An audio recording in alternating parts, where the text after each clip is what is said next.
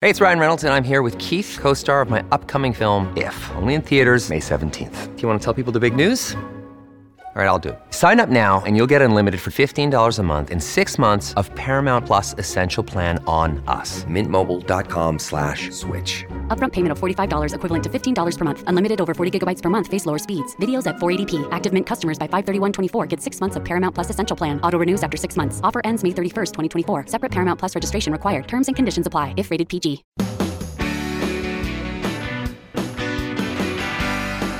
It's my pleasure to welcome you to the Clark Howard Show, where our mission is to serve you and empower you so you make better financial decisions in your life.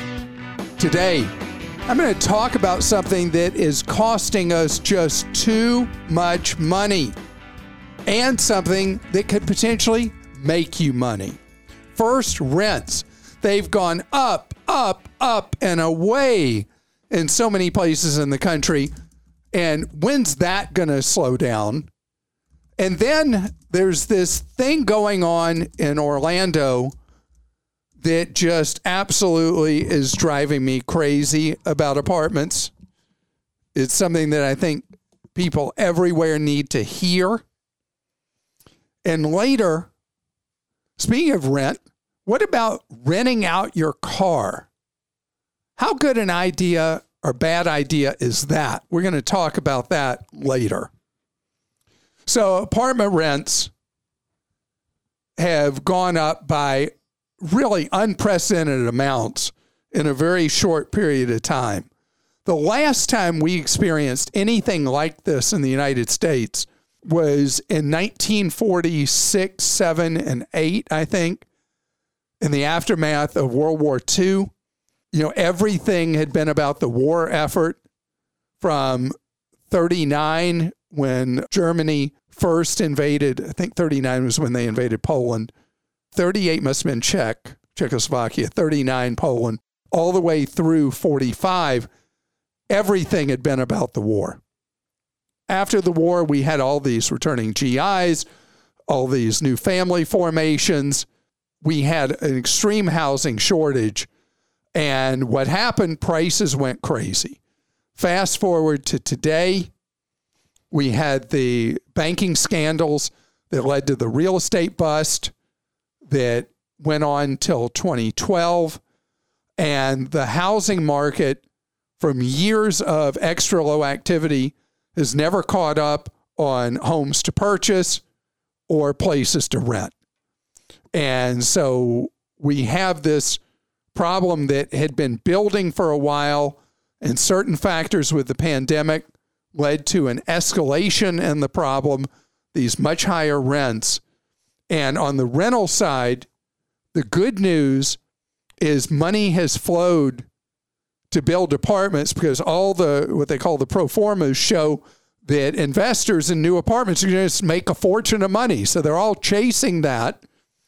And the very increase in supply that's going to come online in city after city is going to have the effect of moderating apartment rents. And it's no longer going to be a thing where tenants are begging to be able to rent a place at these crazy prices. The prices will, in fact, moderate, and a normal rental market equation will return in most markets in, gosh, in 23 easily in so many places. But in the meantime, housing affordability has been brutal for people. People want the music to stop, they want these higher rents to stop. And sometimes, in my opinion, the cure is much worse than the disease. In all places, Orlando, Florida has seen really a dramatic increase in affordable rentals. And Orlando has a massive workforce of people who make modest salaries that now doubling and tripling up, they're still wheezing on the cost of rent, has led to a coming vote on rent control of things that look like a good idea that turn out to be a disaster. Rent control is like the ultimate what rent control does is it tells landlords yeah, you own that place, but we decide what you can charge for it. The government will decide what you can charge for that rent. So, yeah, that helps the people that are already in those apartments. But then what does it do to the incentive for anybody to ever build another apartment? It destroys it. In fact, they even figured this out in New York, which is like, uh, I think, the granddaddy of rent control in the country that landlords just stopped building, right? They said, no more apartments.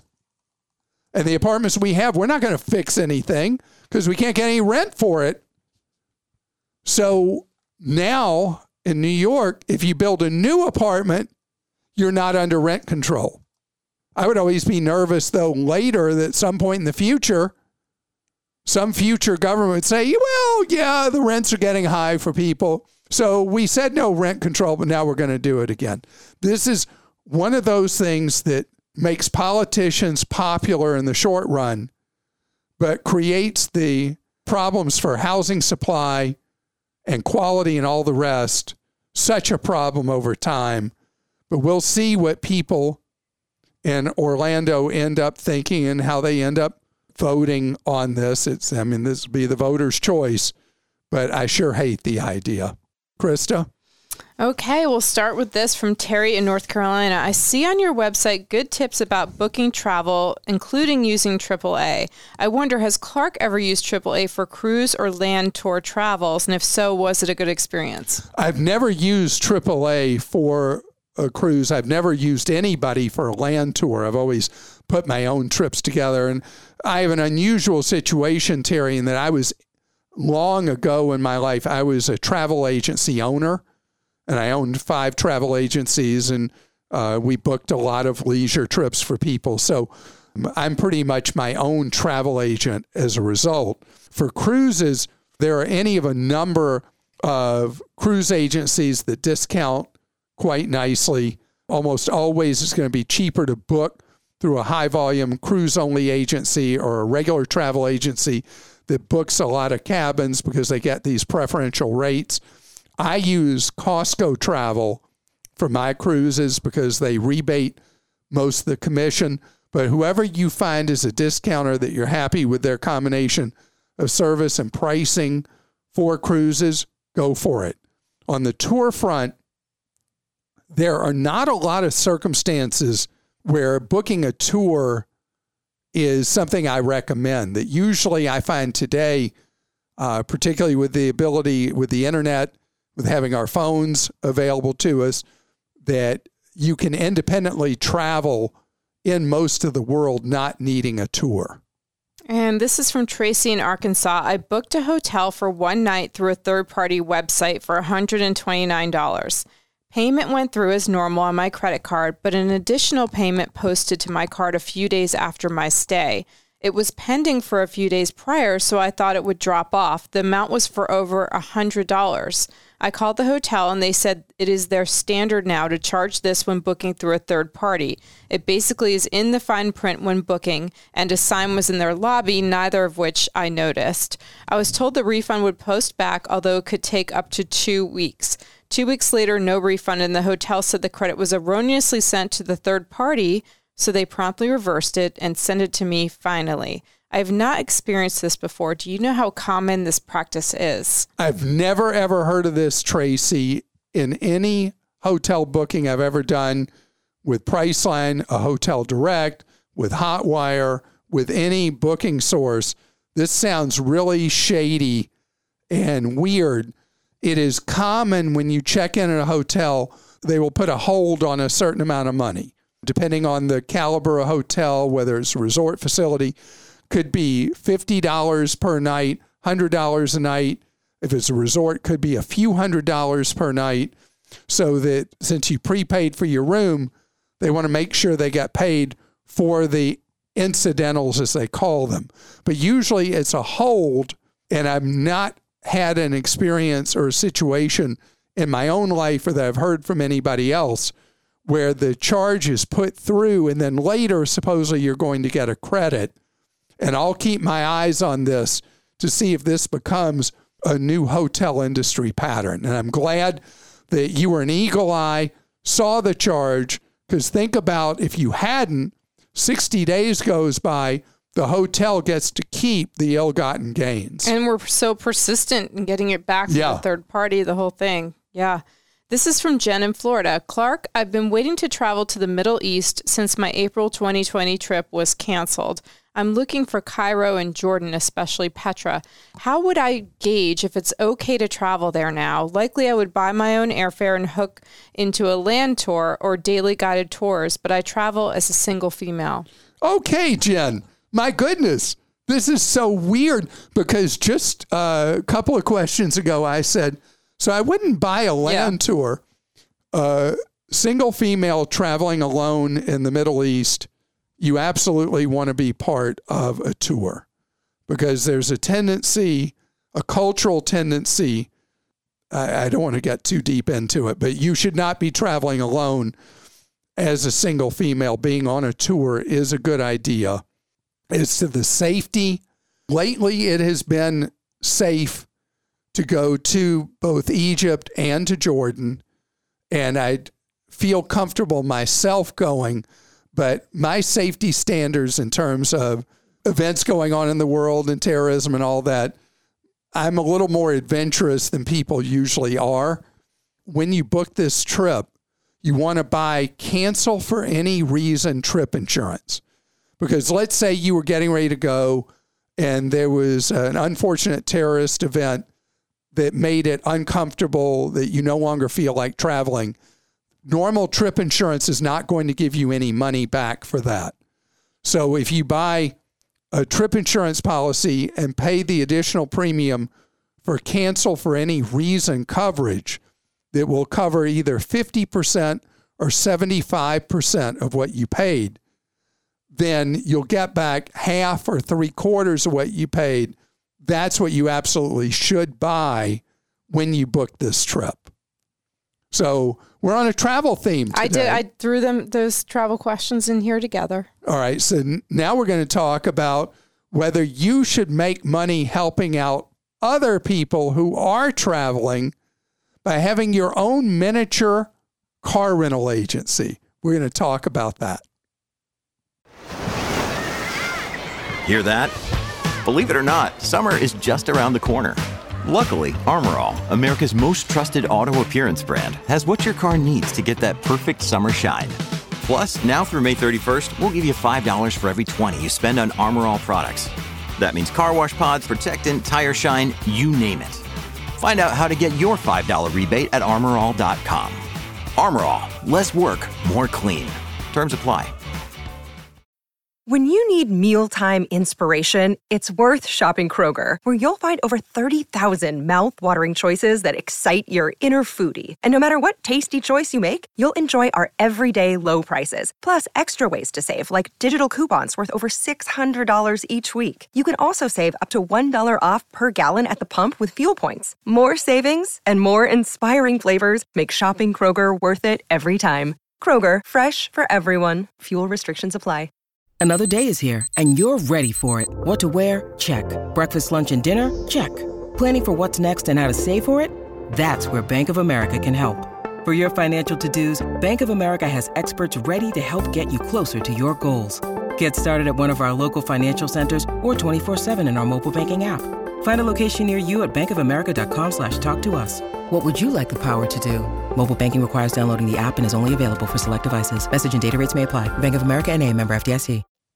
All right. So this is an area that is hazard and opportunity together.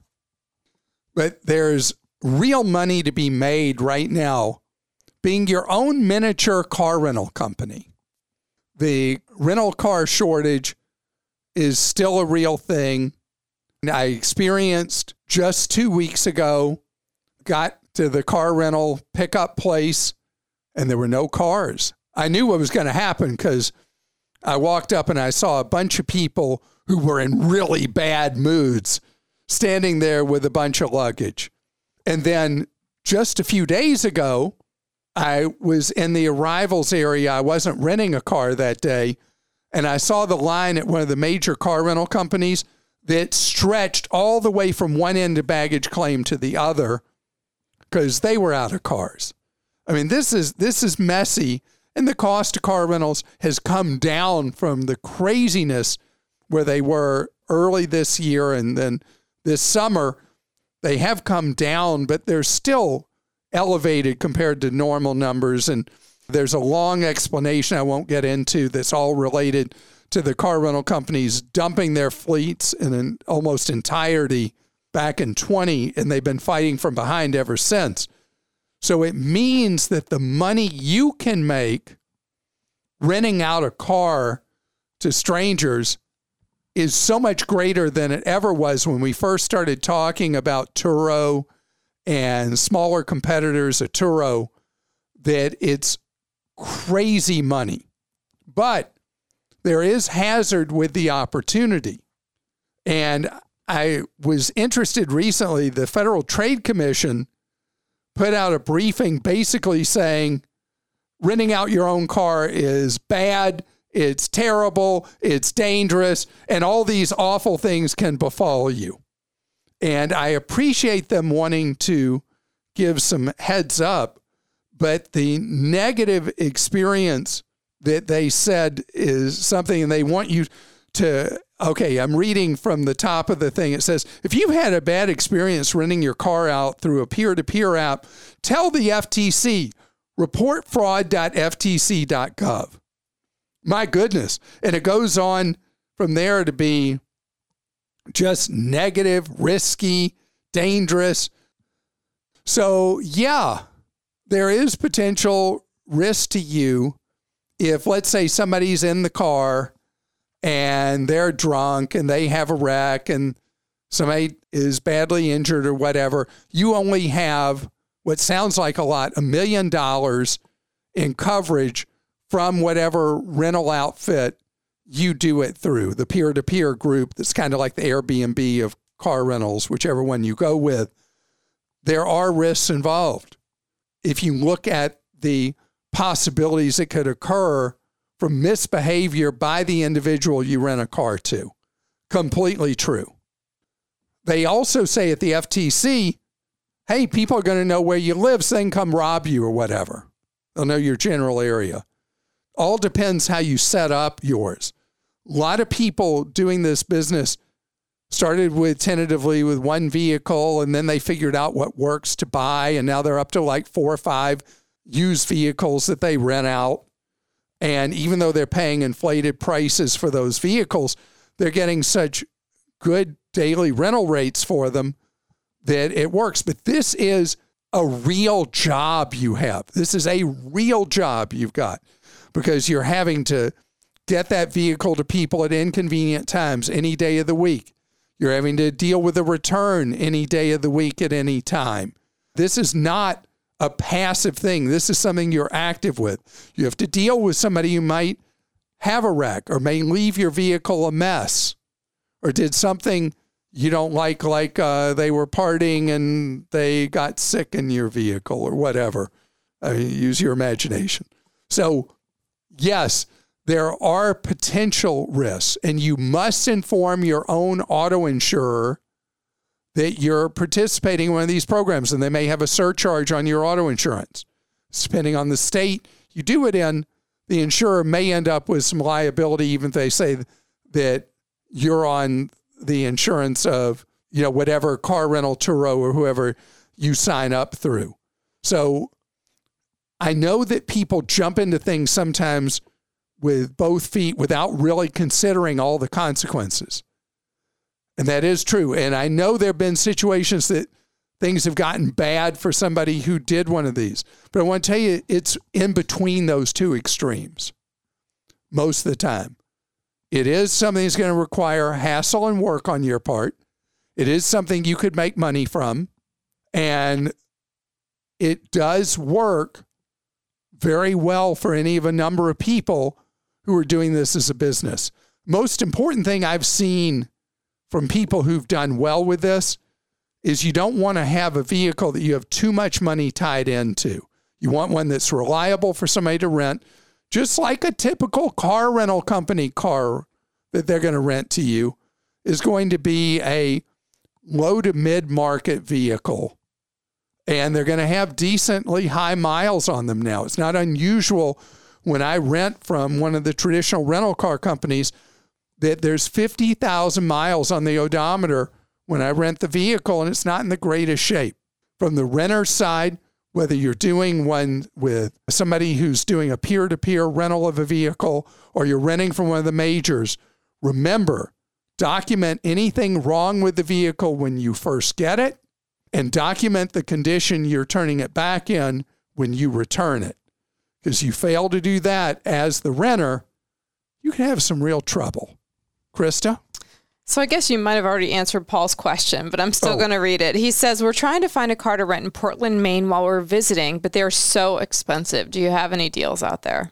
Yeah, so New England is especially a real problem during fall leaf season.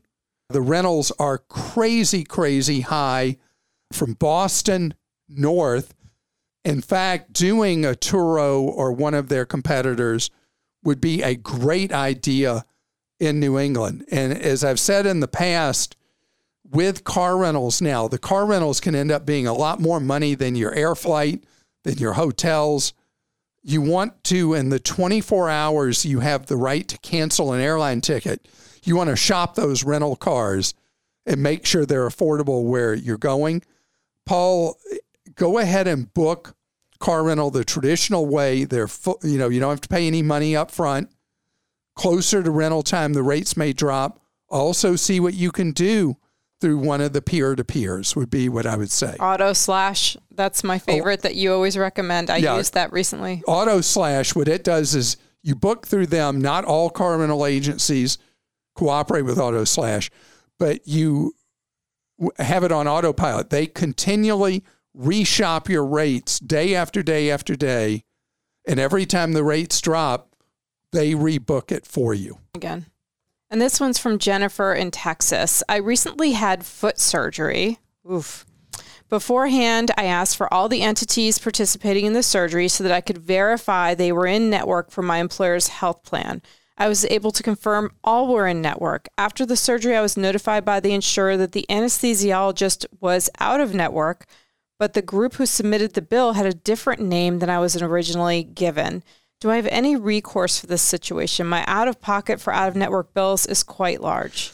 So potentially, yes, Jennifer, this surprise bill or bill shock kind of thing was finally dealt with in the law. And there's a briefing if you go to cms.gov,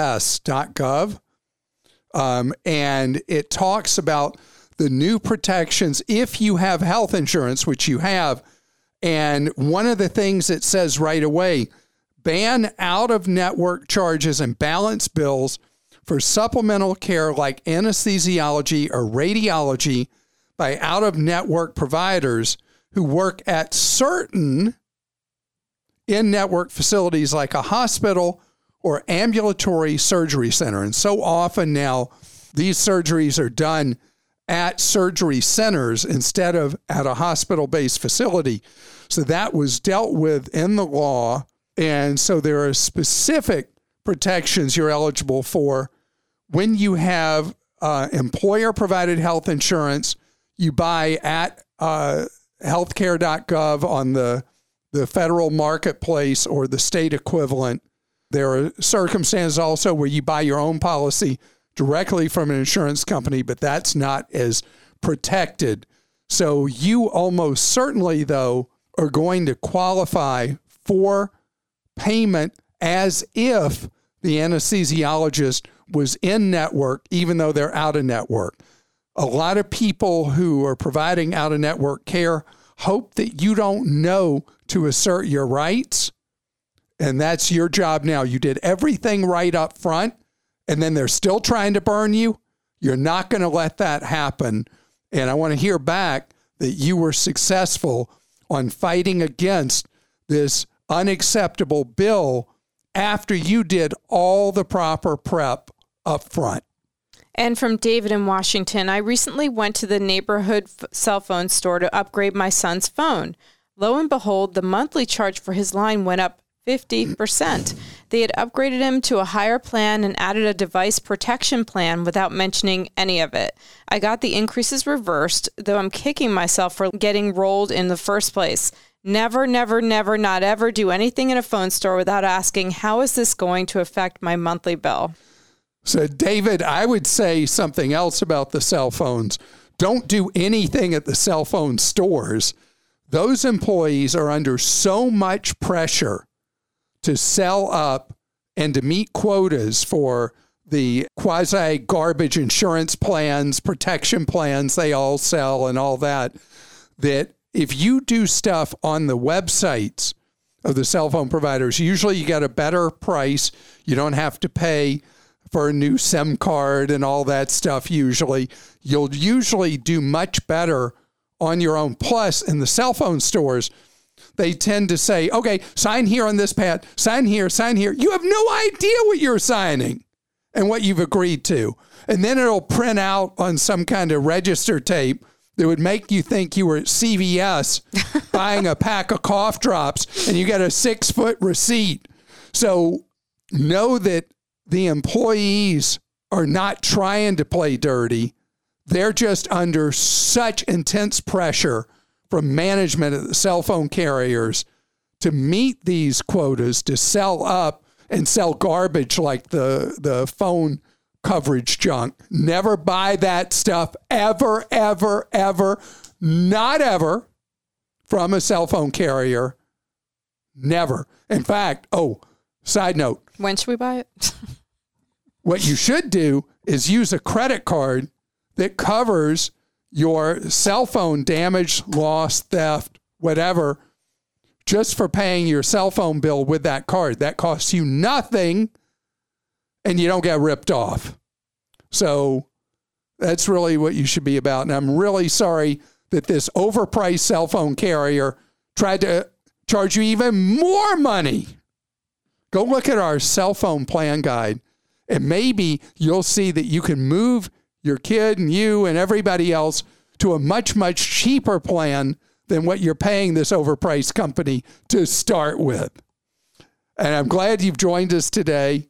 And I want you to know if you're in a bind, you got a problem, you got a question, we provide free one on one advice, guidance, and information at the Team Clark Consumer Action Center, open 30 hours each week, staffed by paid personnel and volunteers. And you can find out how to get advice at clark.com slash CAC, or you can just call Monday through Friday, no weekend hours, from 10 in the morning Eastern Time till 4 in the afternoon Eastern Time. The number 636 49 Clark. And remember, it is the best price of all, it's free.